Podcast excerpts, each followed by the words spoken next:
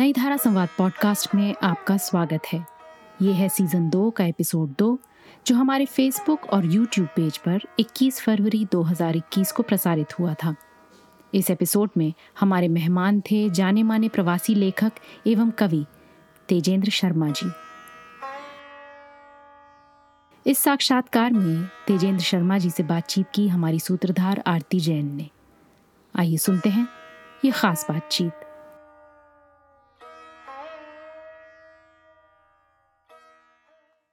नमस्कार। नई धारा संवाद के दूसरे संस्करण की दूसरी कड़ी में आपका हार्दिक स्वागत है। अगर आप हमसे हाल ही में जुड़े हैं तो बता दें, संवाद वो कार्यक्रम है जहाँ हम आज के सुप्रसिद्ध रचनाकारों से मुलाकात करते हैं। उनकी साहित्यिक यात्रा पे उनके साथ चर्चा करते हैं और साथ ही उनसे निवेदन करते हैं कि वो अपनी रचनाओं में से कोई पसंदीदा रचना हमारे पाठकों को पढ़कर सुनाए, हमारे श्रोताओं को पढ़कर सुनाए। और साथ ही हमारा ये प्रयास रहता है कि आपके, हमारे प्रिय श्रोताओं के, साहित्य प्रेमियों के प्रश्न हम उन तक पहुँचा सके। तो अगर आपके कोई सवाल हो तो आप उन्हें चैट बॉक्स में लिख दीजिए और इस कार्यक्रम के आखिरी दस मिनट में हमारा प्रयास होगा कि हम आपके सवाल अपने अतिथि के समक्ष रख सकें, ज़्यादा से ज़्यादा। तो आज की चर्चा शुरू करने से पहले एक ख्याल। कहा जाता है कि अगर अपना घर अच्छी तरह देखना हो तो दरवाजे से बाहर निकल कुछ दूरी से देखना चाहिए। फासले से देखने पर अपने घर के बहुत से पहलू साफ़ नज़र आते हैं जो अक्सर पास देखने से धुंधला जाते हैं।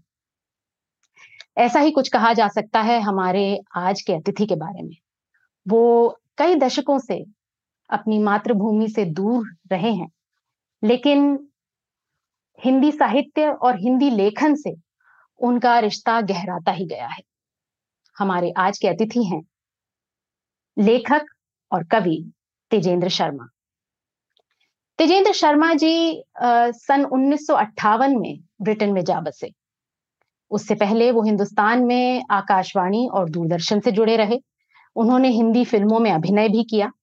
और उनका लेखन हिंदुस्तान में काफ़ी सराहा गया। उनकी रचनाओं का हिंदी की लगभग सभी भाषाओं में अनुवाद हुआ।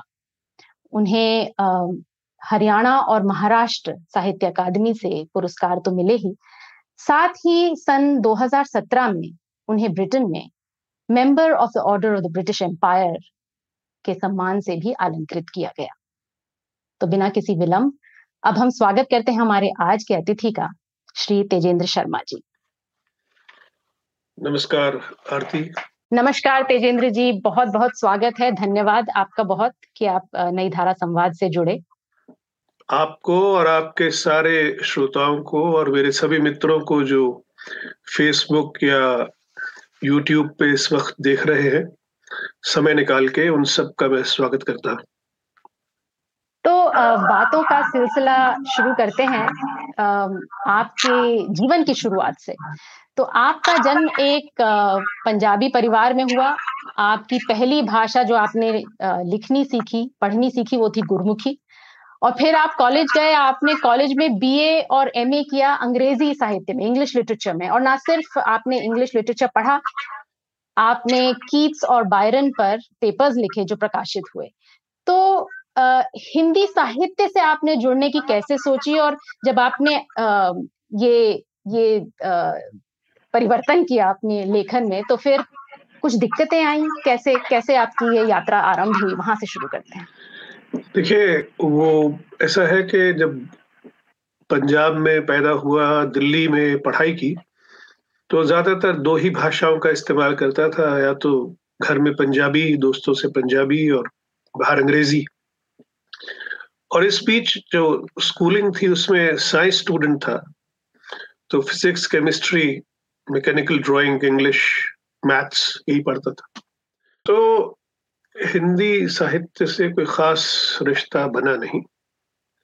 स्कूल में एक कहानी मुझे अभी भी याद है जो पढ़ी थी हार की जीत सुदर्शन की कहानी थी जो बचपन में बहुत अच्छी लगी थी। लेकिन एज सच कोई तरीके से हिंदी साहित्य की शिक्षा थी नहीं। पत्नी मेरी एमए हिंदी में थी आईपी कॉलेज दिल्ली से। बीए ऑनर्स अच्छा। किया था कलिंदी कॉलेज से। तो हायर सेकेंडरी में वो फ़र्स्ट आई थी पूरे central board of secondary education में। तो बॉम्बे में जब हम दोनों सेटल हुए मैं एयर इंडिया ज्वाइन करने के लिए गया तो उसने पीएचडी शुरू की और जो उपन्यास उन्होंने लिए थे वो सब मैंने भी पढ़ डाले। तो मुझे लगा कि मैं हिंदी लिख सकता हूँ। तो मुझे उस हिंदी लेखन में दो व्यक्तियों का काफ़ी सहयोग मिला मेरी पत्नी का जो मेरी पहली पाठक होती थी और मेरी कहानियों को ठीक करती थी। और जो पहली कहानी लिखी थी वो पत्नी से ठीक करवाने के बाद डॉक्टर नरेंद्र कोहली को भेजी थी जो उन दिनों अच्छा। हमारे परिवार के बहुत करीबी मित्र थे। पत्नी मेरी से राखी बनवाते थे।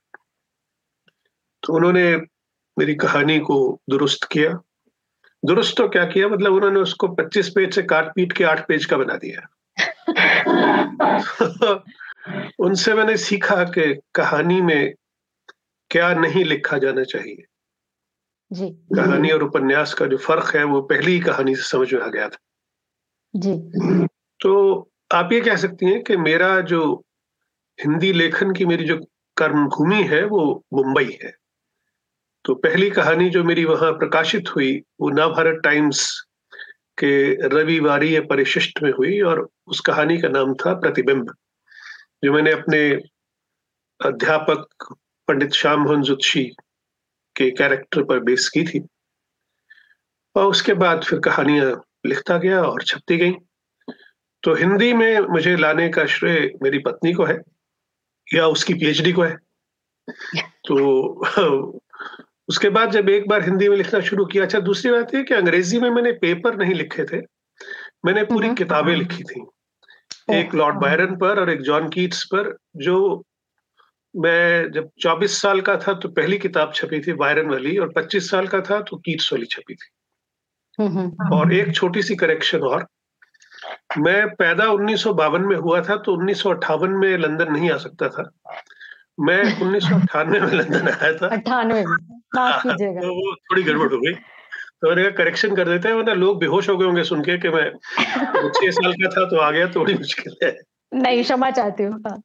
बात नहीं तो ये है मेरी हिंदी की शुरुआत।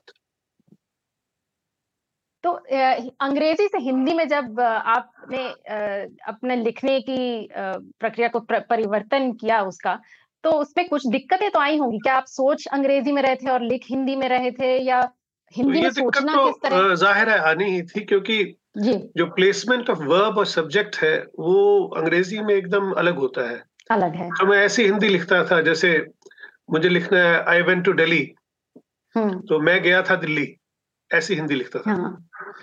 तो फिर वो मेरी पत्नी ने मुझे समझाया मुझे करेक्शंस की मुझे पंजाबी के साथ एग्ज़ाम्पल दिए हिंदी के। तो फिर वो हुआ कि भाई पंजाबी में सोच के हिंदी लिखने का कुछ तरीका अच्छा है।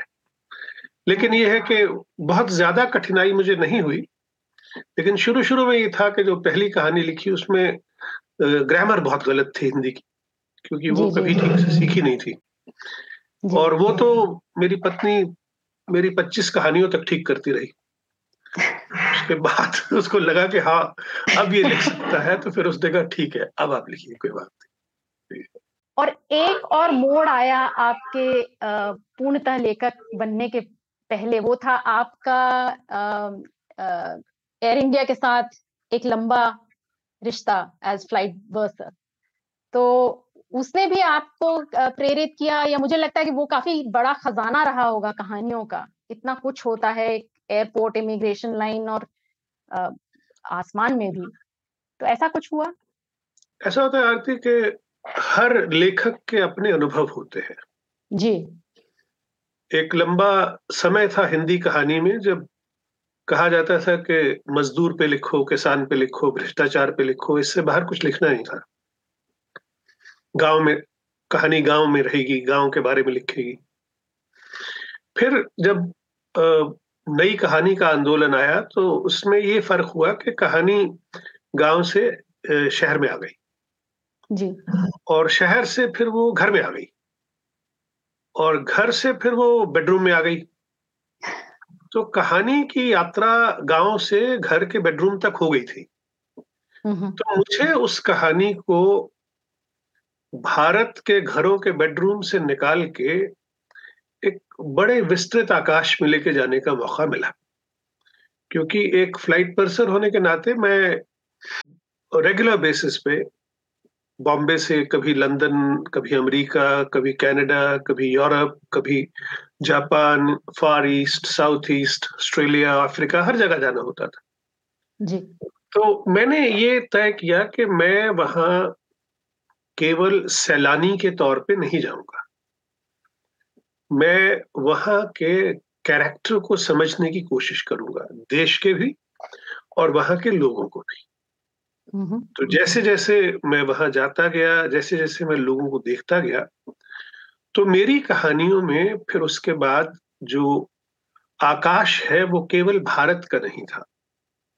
वो आकाश कहीं का भी हो सकता था, सितारे कहीं के भी हो सकते थे, माहौल कहीं का भी हो सकता था। और मेरी कहानियों की एक विशेषता ये भी है कि मेरी बहुत सारी कहानियाँ दुनिया के अलग अलग देशों के, शहरों के, होटलों में लिखी गई।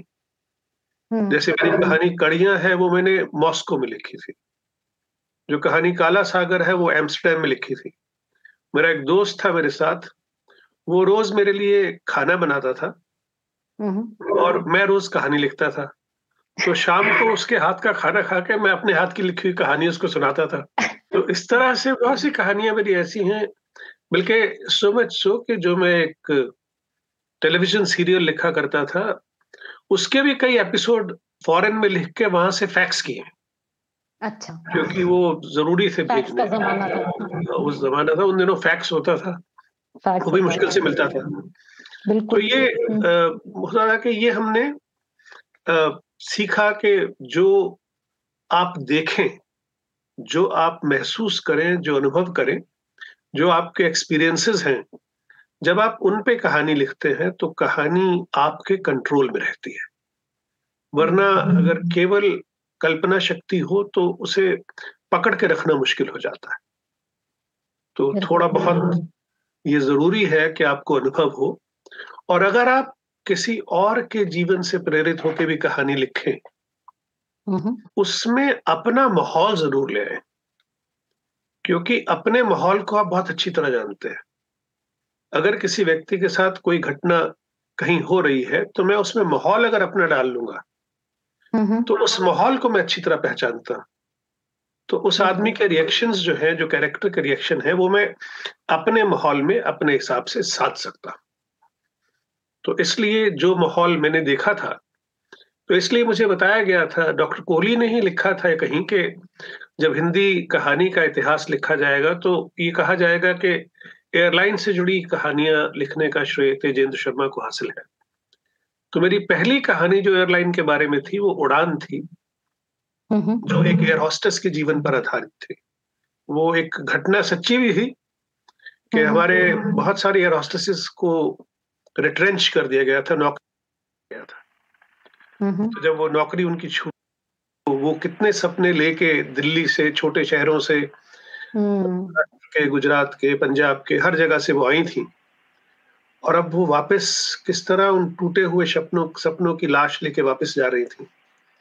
तो वो कहानी उड़ान 1980 में उन्नीस सौ बयासी में छपी थी। तो डॉक्टर देवेश ठाकुर जो रुइया कॉलेज से थे उन्होंने एक किताब निकाली थी उन्नीस सौ बयासी की श्रेष्ठ कहानियाँ तो उस कहानी को उसमें शामिल किया था। तो उस तरह से वो एयरलाइन की जो पहली कहानी मैंने लिखी वहाँ से शुरुआत हुई उसकी। आपकी अधिकतर कहानियों में एक तरह का सामाजिक टिप्पणी हम पाते हैं।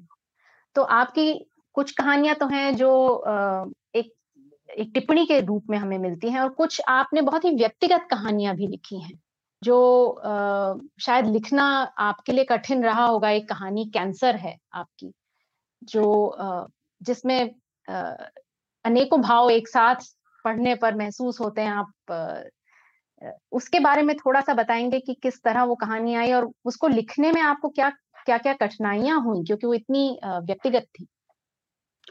देखिए, कहानी लिखने में एक बात हमें सबसे पहले याद रखनी होती है कि जीवन के सच और कहानी के सच में बहुत फ़र्क होता है। क्योंकि जीवन का सच उसे किसी सबूत की ज़रूरत नहीं होती। अब चीन अपने टैंक लेके वापस चाइना चला गया। वीडियो में दिखा रहे हैं। चला गया, वो दिखाई दे रहा है भाई, चला गया। इसके लिए कोई लॉजिक की ज़रूरत नहीं है। आपको कोई लॉजिक नहीं देना, क्योंकि वो जीवन का सच है। लेकिन जब हम कहानी में सच लाते हैं तो कहानी के सच को सिर्फ़ पॉसिबल होना ज़रूरी नहीं है। क्योंकि जीवन में तो कहते हैं ना एनीथिंग इज़ पॉसिबल राइट लेकिन right. कहानी में everything has not only to be possible but to be probable तो जब कहानी आपकी ऐसी लिखी जाएगी कि कहानी का सच सच लगे इस तरह से बुनी जाए कहानी कि हम जो अंत में कहने जा रहे हैं जो हमारा क्लाइमैक्स है उसे ऐसे बिल्ड करना है कि वो झूठा खींचा हुआ सच न लगे वो ऐसा लगे कि जैसे सच में ऐसा हुआ होगा। अब जैसे कैंसर कहानी है तो वो मेरे जीवन से बहुत ज़्यादा जुड़ी हुई कहानी वो सब पल मैंने जिए हैं। लेकिन अगर मैं उनको जस का तस लिख देता जैसा कि हुआ था तो फिर तो सत्य कथा बन जाती।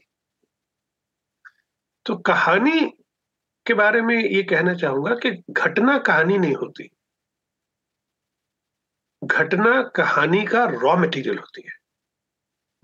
उसमें जब लेखक अपनी कल्पना शक्ति का तड़का लगाता है और अपना एक उद्देश्य तय करता है कि मैं इस कहानी के माध्यम से क्या कहना चाहता हूँ। अब जब मैंने कैंसर कहानी लिखनी शुरू की दोस्तों मेरे अपने अनुभव थे। अगर मेरी कहानी सिर्फ़ नायिका की मौत पे खत्म हो जाए तो मुझे बताइए क्या मैं आनंद और मिली से बड़ी कहानी लिखता? क्योंकि आनंद तो अल्टीमेट है किसी कैंसर पेशेंट का मरना जो है।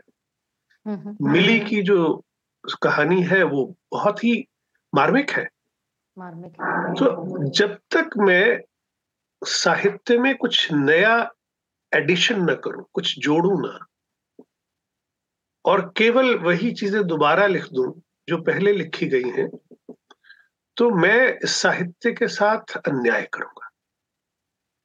तो एक लेखक के तौर पे मेरी ये ज़िम्मेदारी है कि मैं हिंदी साहित्य को नए थीम्स नए स्टाइल और नई प्रेजेंटेशन से एनरिच करूँ।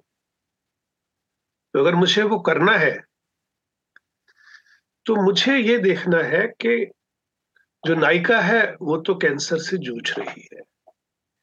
अब उसमें ब्रेस्ट कैंसर का ऑपरेशन एक ऐसी चीज़ है जो किसी भी औरत को अधूरेपन का एहसास दिला देती है कि उसके शरीर का कोई बहुत महत्वपूर्ण अंग कट गया है।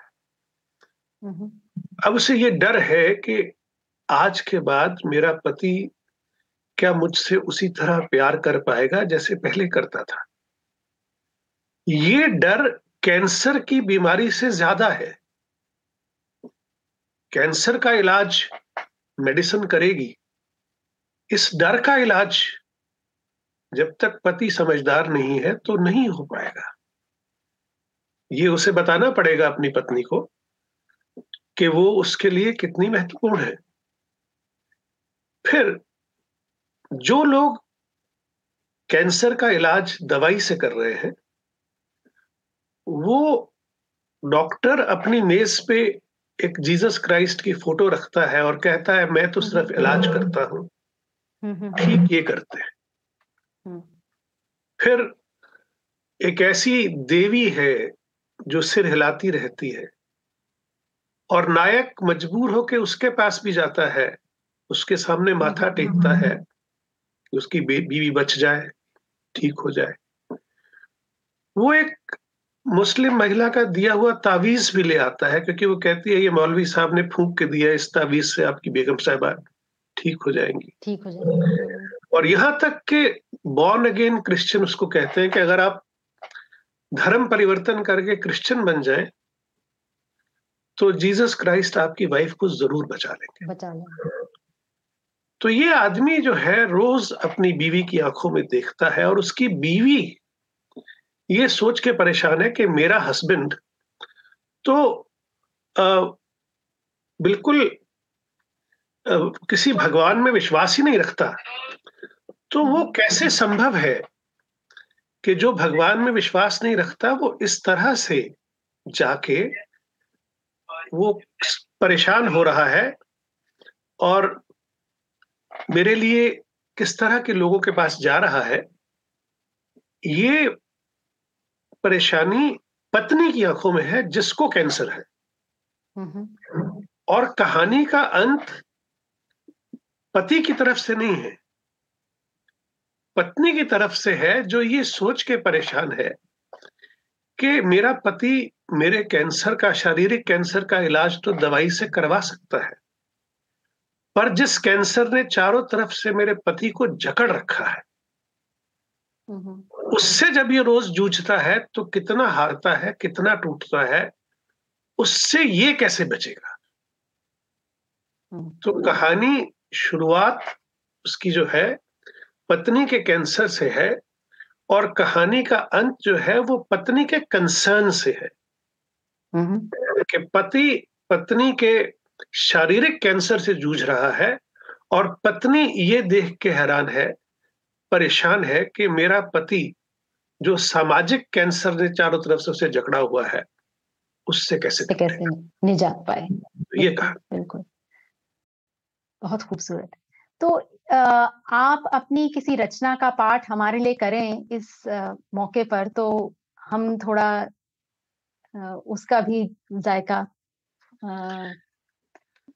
चाहे कैंसर का या कोई गज़ल या कुछ अपनी मैं आपको आप एक कहानी के कुछ छोटा सा पोर्शन पढ़ देता हूँ। क्या है कि ये कहानी है कड़िया। हाँ। जिसमें एक दादा अपने पोते को प्रॉमिस करते हैं कि तुम दसवीं पास कर लो तो तुम्हें मैं साइकिल ले दूँगा। साइकिल तुम ग्यारहवीं पास कर लो तो मैं तुम्हें घड़ी ले दूँगा। तो पोता जो है वो इंतज़ार कर रहा होता है इन चीज़ों का। दसवीं भी पास कर लेता है ग्यारहवीं भी पास कर लेता है। उसके पिता और दादा में आपस में बनती नहीं है। तो पोता एक्सपेक्ट ये करता है कि जो प्यार मेरे पिता को नहीं मिला वो मुझे मिलना चाहिए। तो मुझे दादा का डबल प्यार मिलना चाहिए। ये कहानी का पोता जो है वो सोचता है राज जो है। दादा जो है उन्हें जो पुत्र ज़्यादा प्रिय हैं उनके बच्चों के बारे में वो कहते हैं कि असल से सूद ज़्यादा प्यारा होता है। जी। तो ये पोता सोचता है मैं भी तो सूद हूँ। मैं भी तो तो मेरे सूद होने को क्यों नहीं एक्सेप्ट किया जा रहा?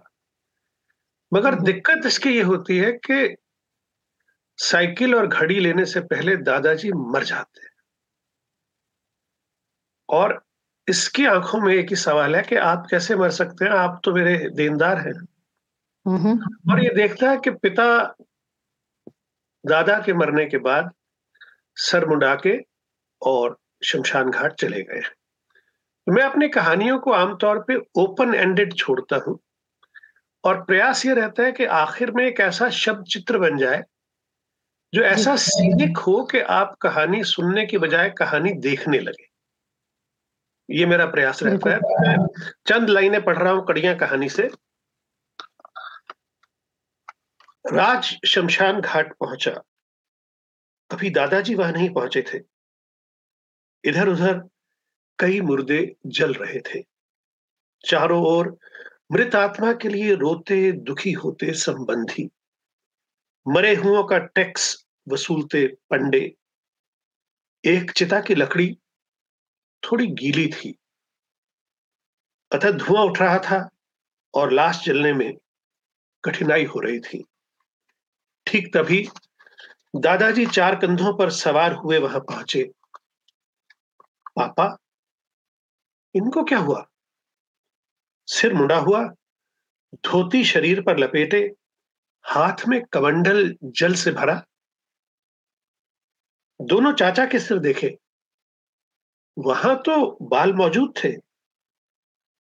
फिर पापा सब रो रहे थे। चिता सजाई जा रही थी, सबकी आँखें नम थी। राज दादाजी की ओर देख रहा था।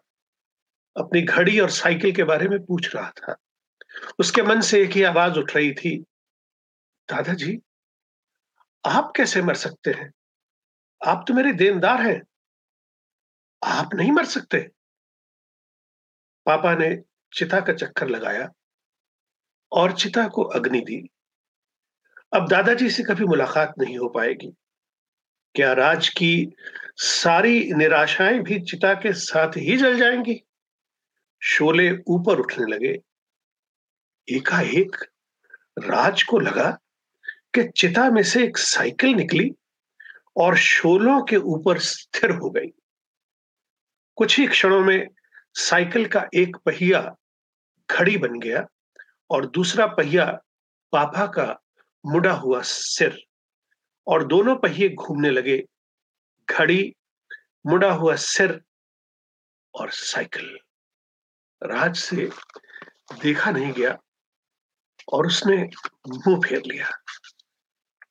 तो ये कड़िया कहानी का अंत था जिसमें पोता शमशान घाट पे पहुँच के अपने दादा की अंतिम यात्रा का साक्षी बनता है।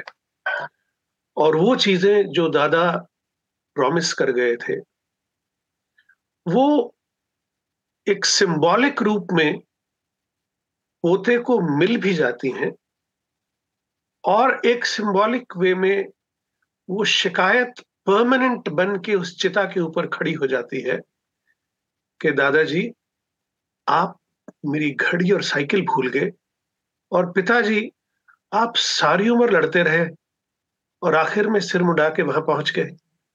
तो राज के लिए ये कहानी बहुत सारे सवाल खड़े कर जाती है। तो ये एक कहानी है। अगर आप कहेंगे तो थोड़ी देर में एक और भी सुना देंगे इसी तरह से। बिल्कुल बिल्कुल नेकी और पूछ पूछ। अंग्रेज़ी की पढ़ाई करने वाले तेजेंद्र जी का हिंदी साहित्य से परिचय उनकी पत्नी ने करवाया। इस साक्षात्कार में उन्होंने हिंदी कहानी लेखन की अपनी शुरुआत व अलग अलग दौर में हिंदी कहानी के प्रारूप की बात की। साथ ही उन्होंने अपनी कहानी कड़ियाँ का मार्मिक अंश भी सुनाया। आइए सुनते हैं इसके आगे की रोचक बातचीत। तो मैं ये कहना चाह रही थी कि जिस तरह आप एक दृश्य खींच देते हैं अक्सर अपनी कहानियों में, एक कमरा है, दो पात्र हैं, वो आपस में किस तरह बात कर रहे हैं बात करते हुए क्या कर रहे हैं, वो बहुत ही खूबसूरत है। और साथ ही एक और चीज़ है कि आपकी कहानियों में संवाद डायलॉग्स का काफ़ी अहम एक तरह से रोल रहता है। तो संवाद के प्रति कहानियों में पात्रों की बातचीत को एक डायलॉग के रूप में दिखाने के बारे में ये आपने जैसे जैसे कहानी लिख रहे थे, वैसे वैसे आपने अपना एक तरीका बनाया या आप, क्योंकि आप टेलीविज़न के लिए भी संवाद लिखते थे। तो उसकी कोई झलक इसमें मिली? किस तरह आप इसके बारे में सोचते हैं? दरअसल ये है आरती कि मैं जब तीसरी क्लास में पढ़ता था तो रामलीला का हिस्सा बन गया था। और मैंने रामलीला में थोड़ा सा बड़ा हुआ तो लोगों ने कहा ये लड़का बड़ा सुंदर है। तो इस सुंदर लड़के ने सीता का पाठ भी किया रामलीला में। हम्म। तो और हरिश्चंद्र का बेटे के रोल से शुरू किया था और फिर बाद में बड़े होकर हरिश्चंद्र की पत्नी तारामती का रोल किया। तो वो जो संवाद वहाँ होते थे वो बड़े ज़बरदस्त होते थे। बिल्कुल। जैसे एक संवाद मुझे आज तक याद है कि क्यों दिखाता दुख मुझे? बस रहम कर परमात्मा जिस तरह कर दे मेरी ज़िंदगी का खात्मा। आज मुझ कमबख्त की तकदीर इतनी सो गई कि मौत भी मेरे लिए अनमोल वस्तु हो गई। और फिर जो तालियाँ मिलती थी। तो मैंने ये देखा कि संवादों में भी जब शेरनुमा संवाद होते थे रामलीला में तो बहुत तालियाँ मिलती थी। फिर मैंने दिल्ली रेडियो ज्वाइन किया, एक ड्रामा आर्टिस्ट के तौर पे। और मैंने दिल्ली रेडियो का वो काल देखा जब जो गोल्डन एरा ऑफ़ रेडियो था, जिसमें चरणजीत जी, दीनानाथ जी और कुमुद नागर सत्येंद्र शरद ये सब लोग नाटक के जो धुरंधर थे इन लोगों के साथ मैंने नाटक किए। और पहला नाटक सत्येंद्र शरद के साथ ही किया था।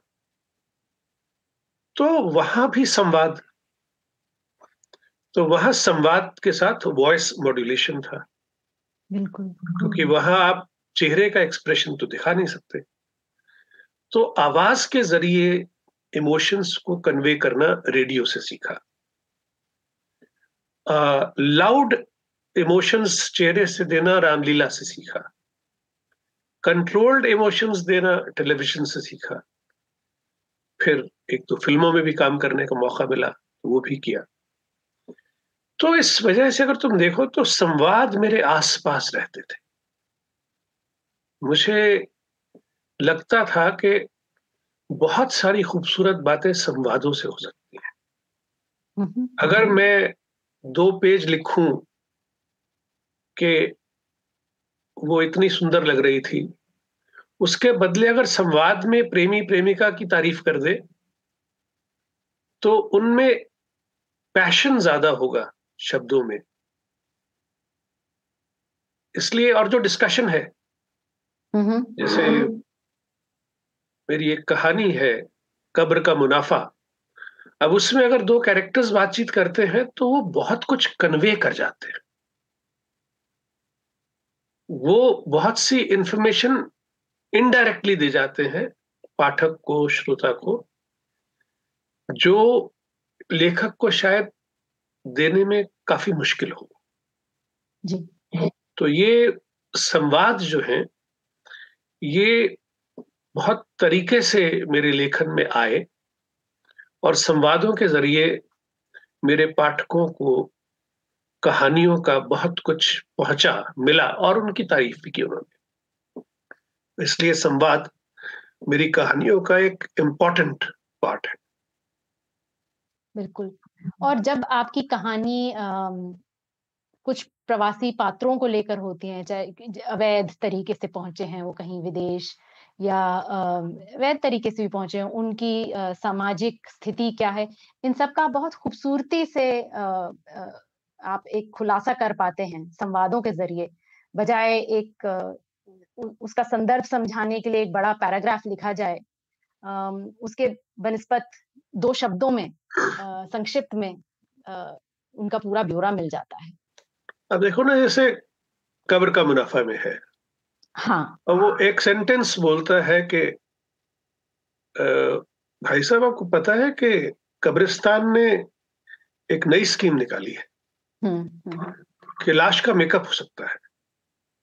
और देखिए ब्राइडल मेकअप जो है वो प्लेटिनम मेकअप में आता है। प्लेटिनम है गोल्ड है सिल्वर है।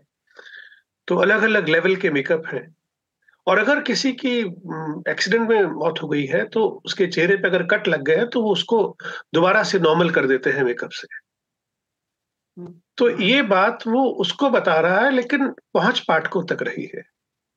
और जब सामने वाला पूछता है यार एक बात बताओ ये उनका कोई buy one get one free या buy two get one free का कोई स्कीम नहीं है? तो अपने बेटे का भी इंतज़ाम कर ले।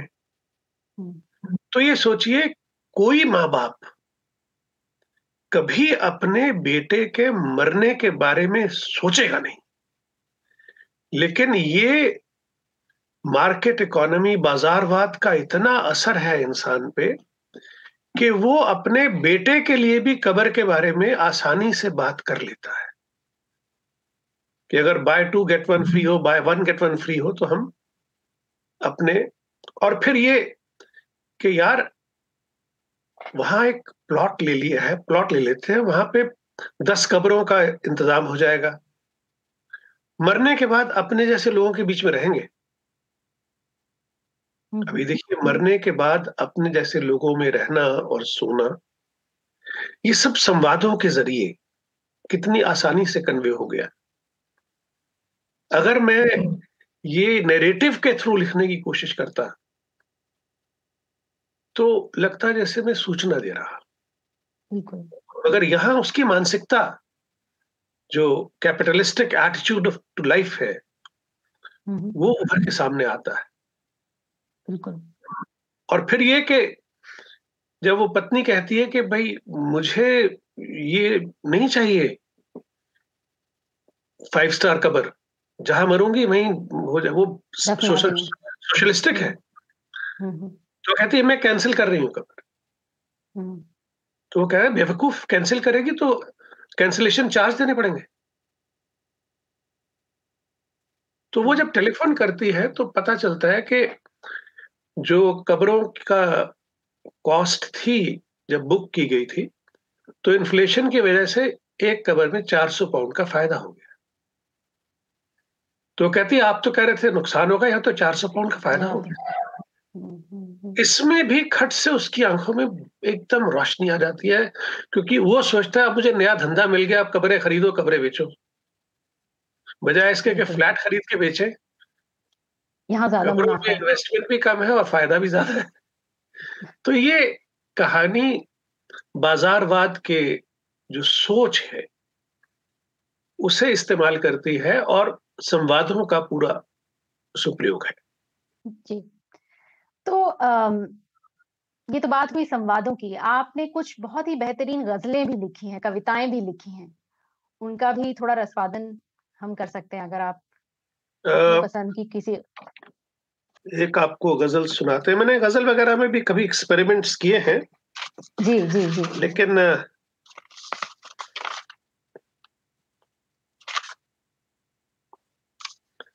ये एक गज़ल है जिसमें एक नया तरह का एक्सपेरिमेंट था इसमें कि बहुत से गीत ख्यालों में सो रहे थे मेरे। बहुत से गीत ख्यालों में सो रहे थे मेरे। तुम्हारे आने से जागे हैं, कस मसाए हैं। बहुत से गीत ख्यालों में सो रहे थे मेरे। तुम्हारे आने से जागे हैं, कस मसाए हैं।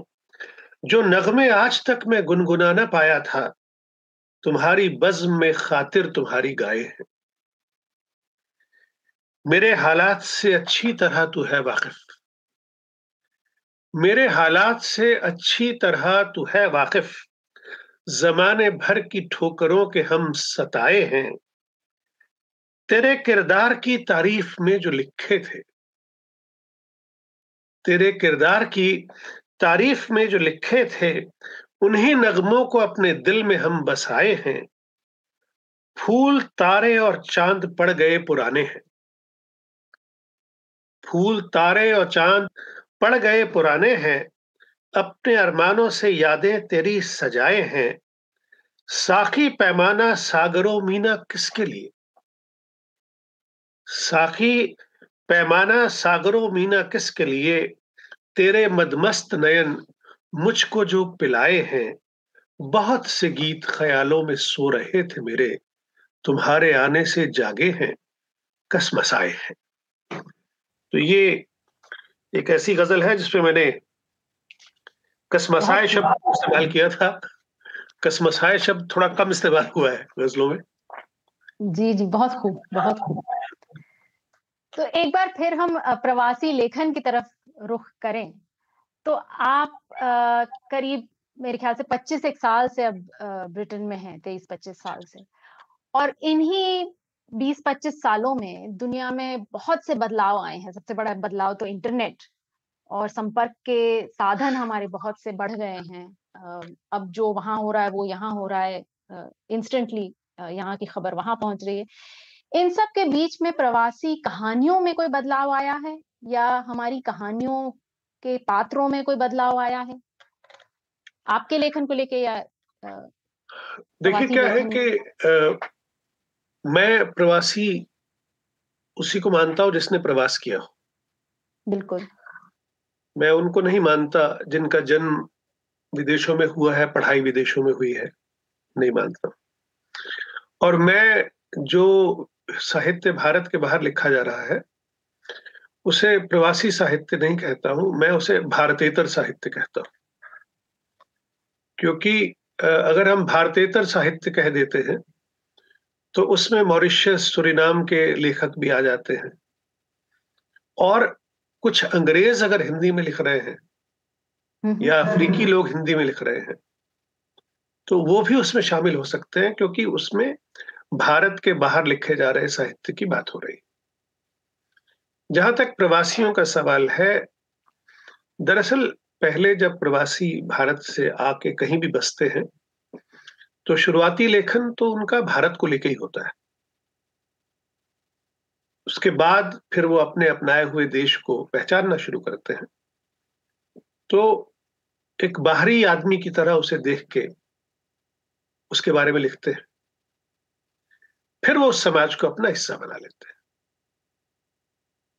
उसके बाद जब वो लिखते हैं तो वो फिर ये नहीं लिखते कि लंदन में ऐसा होता है अमेरिका में ऐसा होता है। हम्म। फिर जो होता है वो लिखते हैं। क्योंकि वो सब अब उनके जीवन का हिस्सा बन चुका है। सूचना नहीं देते। जैसे मॉरिशस की ही एक कहानी है राज हीरामन की। वहाँ एक सिस्टम है कि कैदी को अगर क्रिसमस से न्यू ईयर तक वो जेल में है तो उस हफ़्ते का एक्स्ट्रा भत्ता मिलता है। तो बेटा जेल में है तो माँ कोशिश कर रही है कि जल्दी छूट जाए तो क्रिसमस और न्यू ईयर पे फैमिली के साथ होगा और पत्नी कोशिश कर रही है कि जब जेल में है ही तो एक हफ़्ता और रह ले तो एक्स्ट्रा पैसे लेके आएगा तो ये जो सोच और स्ट्रगल है सर्वाइवल की और रिश्तों की,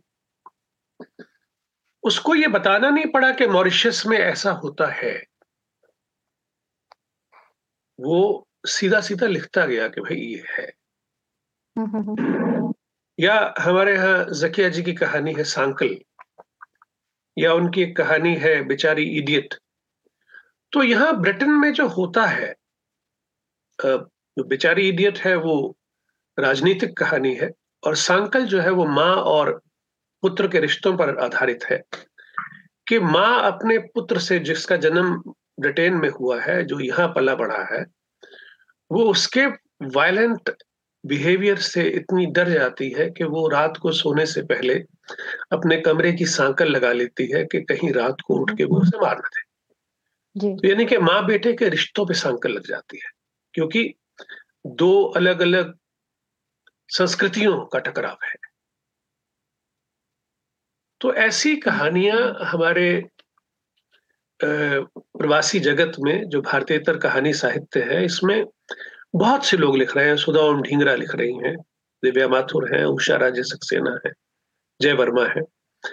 ये बहुत सारे लोग हैं जिन्होंने बहुत अच्छी कहानियाँ लिखी हैं। और इन कहानियों ने हमारे जो भारतीयतर हिंदी साहित्य को बहुत इम्पोर्टेंस दिलाई है। उनको एक्सेप्टेंस मिली है उनको अवार्ड्स मिले हैं भारत में। और बहुत सारी कहानियाँ हम लोगों की वहाँ यूनिवर्सिटीज में पढ़ाई जाती हैं।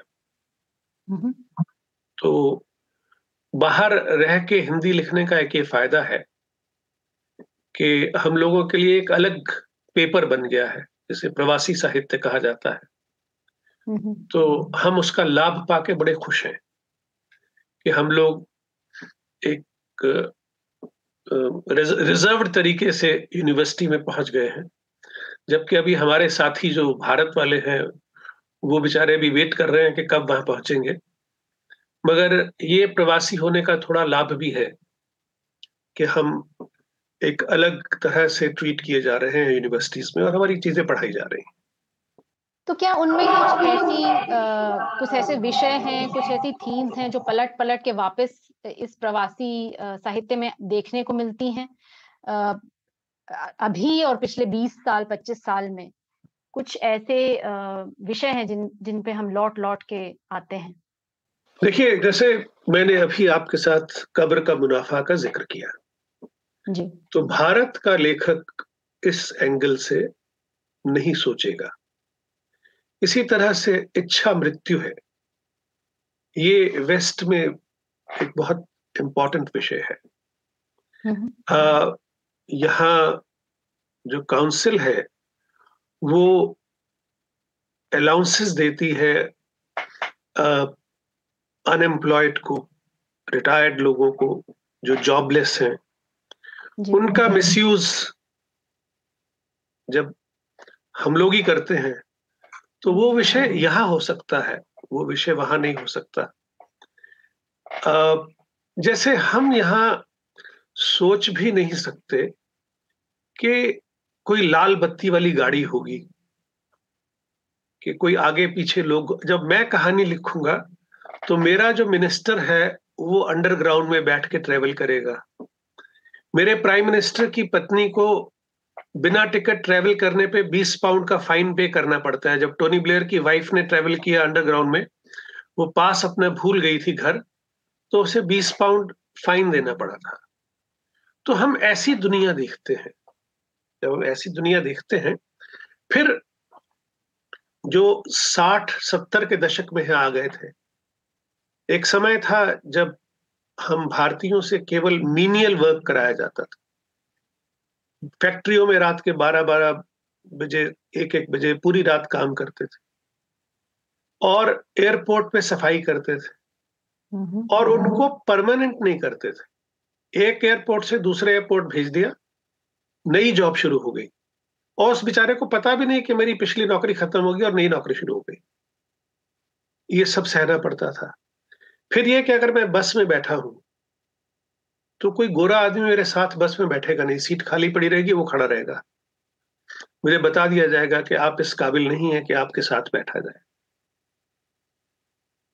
तो यह हमारे खाने का मज़ाक उड़ाना। अब एक वो भी समय था जब यहाँ पे 1980-90 तक सुबह चार बजे टीवी पे एक प्रोग्राम आता था हिंदी में या उर्दू में। उसके अलावा हिंदी उर्दू का कुछ नहीं था। जब तक भारतीय सैटेलाइट चैनल्स यहाँ नहीं आ गए तो आम आदमी बहुत परेशान था इस चीज़ को लेकर कि भारत का कुछ था ही नहीं। भारत का खाना तक नहीं मिलता था, बहुत लिमिटेड स्टोर्स होते थे प्रोविजंस के लिए। फिर आहिस्ता आहिस्ता डेवलपमेंट हुई। फिर हमारे बच्चों को यहाँ पहले हिंदी पढ़ाई जाती थी स्कूलों में। दसवीं तक कंपलसरी थी एज ए लैंग्वेज मगर हमारे लोग क्या करते थे, उसको उन्होंने एक तोड़ निकाल लिया कि लैंग्वेज में वो हिंदी की जगह जर्मन और फ्रेंच लेने लग गए। तो जब वो जर्मन और फ्रेंच लेंगे तो उनको लगता था कि हमारे बच्चों की जॉब कंडीशन बेटर हो जाएँगी। थोड़ी बेटर हो जाएँगी। हम्म। तो हिंदी फिर बेचारी पीछे रह जाती है। तो ये सारी चीज़ें जो स्ट्रगल है ये हमारी कहानियों में आती है। और सो मच सो मैंने तो ये मुहिम चलाई थी कि अपनी कविताओं में भी इसे रखा जाए। और एक खाली दो लाइनें सुनाऊँगा। कि इंग्लैंड कह रहा है अपने प्रवासियों से जो तुम न मानो मुझे अपना हक तुम्हारा है। यहाँ जो आ गया एक बार बस हमारा है। नदी की धार बहे आगे मुड़ के ना देखे। ना समझो इसको भंवर अब यही किनारा है। हम्म। तो ये प्रवासियों को इंग्लैंड कह रहा है। तो जो थीम्स हमारी कविताओं में है, हमारे लेखनी में हमारी कहानियों में है, वो भारत के हिंदी कथा साहित्य को बहुत कुछ नया देते हैं, नए कैरेक्टर्स देते हैं और उससे सर्टनली जो समुद्र है साहित्य का, उसमें कुछ बूंदे हमारी तरफ़ से बाकायदा ऐड हो जाती आपकी एक कहानी मुझे याद आती है जिसका एक पात्र अंडरग्राउंड के लिए काम करता है और उसके एक कॉलीग की मृत्यु हो जाती है। तो वो मानसिकता जो है कि मैं किस तरह अंग्रेज़ों के बीच में घुल मिल जाऊँ ऐसा घुल मिल जाऊँ कि मुझे अपना लिया जाए और उसकी वो लालसा कि उसे अपना लिया जाए वो बहुत खूबसूरत आपने एक बात पकड़ी है मानसिक स्थिति की एक एक प्रवासी की। देखिए, क्या है कि उसमें ये हर समाज में कुछ इस तरह की चीज़ें होती हैं। जो अंग्रेज़ है, वो भी तो कॉमन मैन है ना? उसकी भी मानसिकता में कुछ है, और लोअर मिडिल क्लास या मिडिल क्लास की जो सोच है, अब वो मौत हो गई है, और ऐसा है कि ये जो भारतीय मूल का व्यक्ति है, इसकी उस व्यक्ति के साथ बहुत अच्छी दोस्ती थी। जिसकी मृत्यु हुई। और परिवार इसी को संपर्क करता है बताने के लिए कि उसकी मृत्यु हो गई है। हम्म, हम्म। यही सबको बताता है कि उसकी मृत्यु हो गई है। और चुपके से सारे जो यूनियन के लोग हैं या दूसरे जो गोरे उसके मित्र हैं पुराने वो सब इसको साइडलाइन करके वो they come into the centre of activity अब इसको ज़ाहिर है, ये बुरा लगता है कि सबको सूचना तो मैंने दी, सबको मैंने बुलाया, सबको मैंने बताया, और आज मेरे से कोई बात नहीं कर रहा और सब मुझे बता रहे हैं कि अब आगे क्या होगा, हम ऐसे करेंगे ऐसे करेंगे ऐसे करेंगे, कौन कैसे जाएगा? तो ये उनसे 21 होने के लिए एक बात छुपा लेता है कि परिवार ने इससे कहा है, ये इंग्लैंड का एक सिस्टम है कि कुछ खास दोस्त और परिवार के लोग ट्रिब्यूट्स पढ़ते हैं चर्च में फ्यूनरल से पहले। दिवंगत व्यक्ति के लिए। हम्म। दिवंगत के लिए। तो मुझे परिवार ने कहा कि आप बोलिएगा रेलवेज की तरफ़ से। तो मैंने दिखाया है इस कैरेक्टर को कि ये आखिर तक किसी को बताता नहीं है। और जब अचानक इसका नाम वहाँ लिया जाता है तो ये भी कॉलर अप करके वहाँ जाके माइक पे खड़ा होके बोलना शुरू करता है उसके बारे में। मगर एहसान जताते हुए उन सब का नाम लेता है जो हम्म, उसके हम्म, साथ हम्म। फ्यूनरल में शामिल होने आए हैं ताकि उनको बता सके कि मैं तुम जैसा नहीं हूँ मैं तुमसे बेहतर इंसान हूँ। बेहतर तो ये उसकी एक जो मानसिक जो एक संघर्ष चल रहा है टू एस्टैब्लिश हिज आइडेंटिटी कि भाई वो जो है वो किस तरह से इस सारी चीज़ का केंद्र है। तो अंतिम संस्कार में भी ये सब हो जाता है उसका खेल है जी।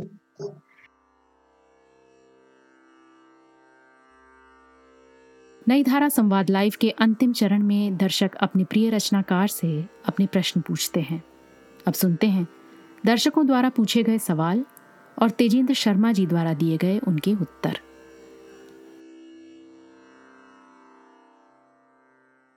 एक प्रश्न हमारे पास आया है मधु मेहता का। ये पूछ रही हैं उपन्यास में और कहानियों में, संवाद लेखन में क्या अंतर होता है? मैं इसमें एक और चीज़ जोड़ देती हूँ। जब आप टेलीविज़न के लिए लिख रहे हैं और आपने काफ़ी लिखा है हिंदी टेलीविज़न के लिए तो इन सब संवादों में क्या फ़र्क है? कहानी, उपन्यास और टेलीविज़न। देखिए, जहाँ तक कहानी और उपन्यास में संवादों का इस्तेमाल है, वो केवल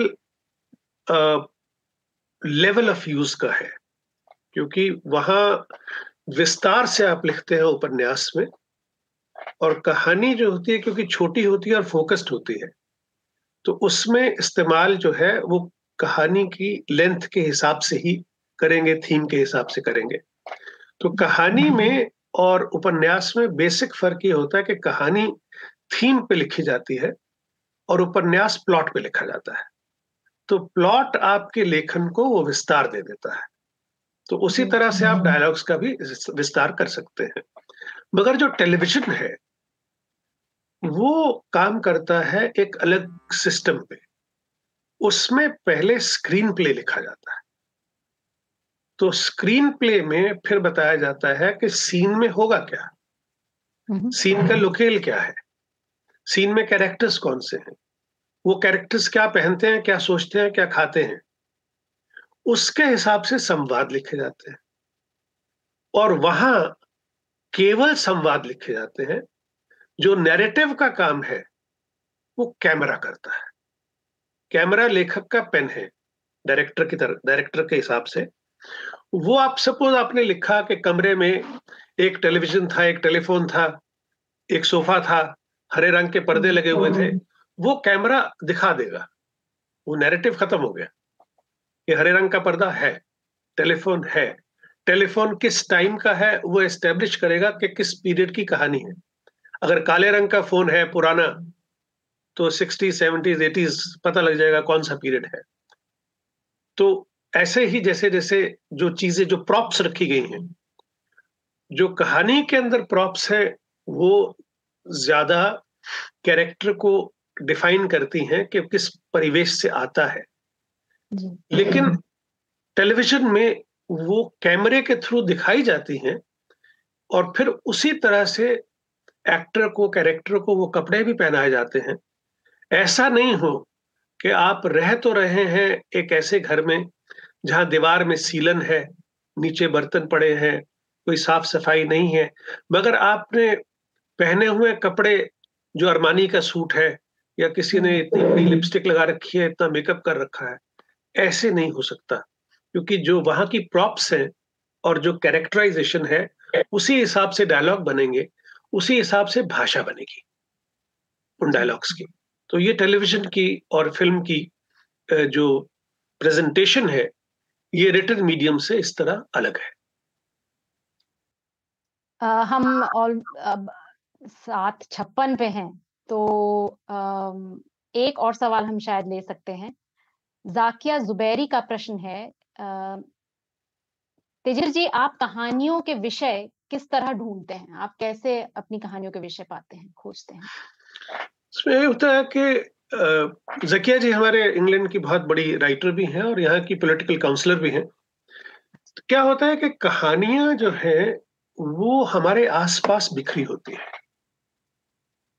बहुत बार ऐसा हुआ है कि किसी व्यक्ति ने मेरे से सिर्फ़ एक मिनट बात की और वो मेरे पास कहानी छोड़ के चला गया। जैसे देह की कीमत कहानी है मैं इसके किसी कैरेक्टर को जानता नहीं हूँ।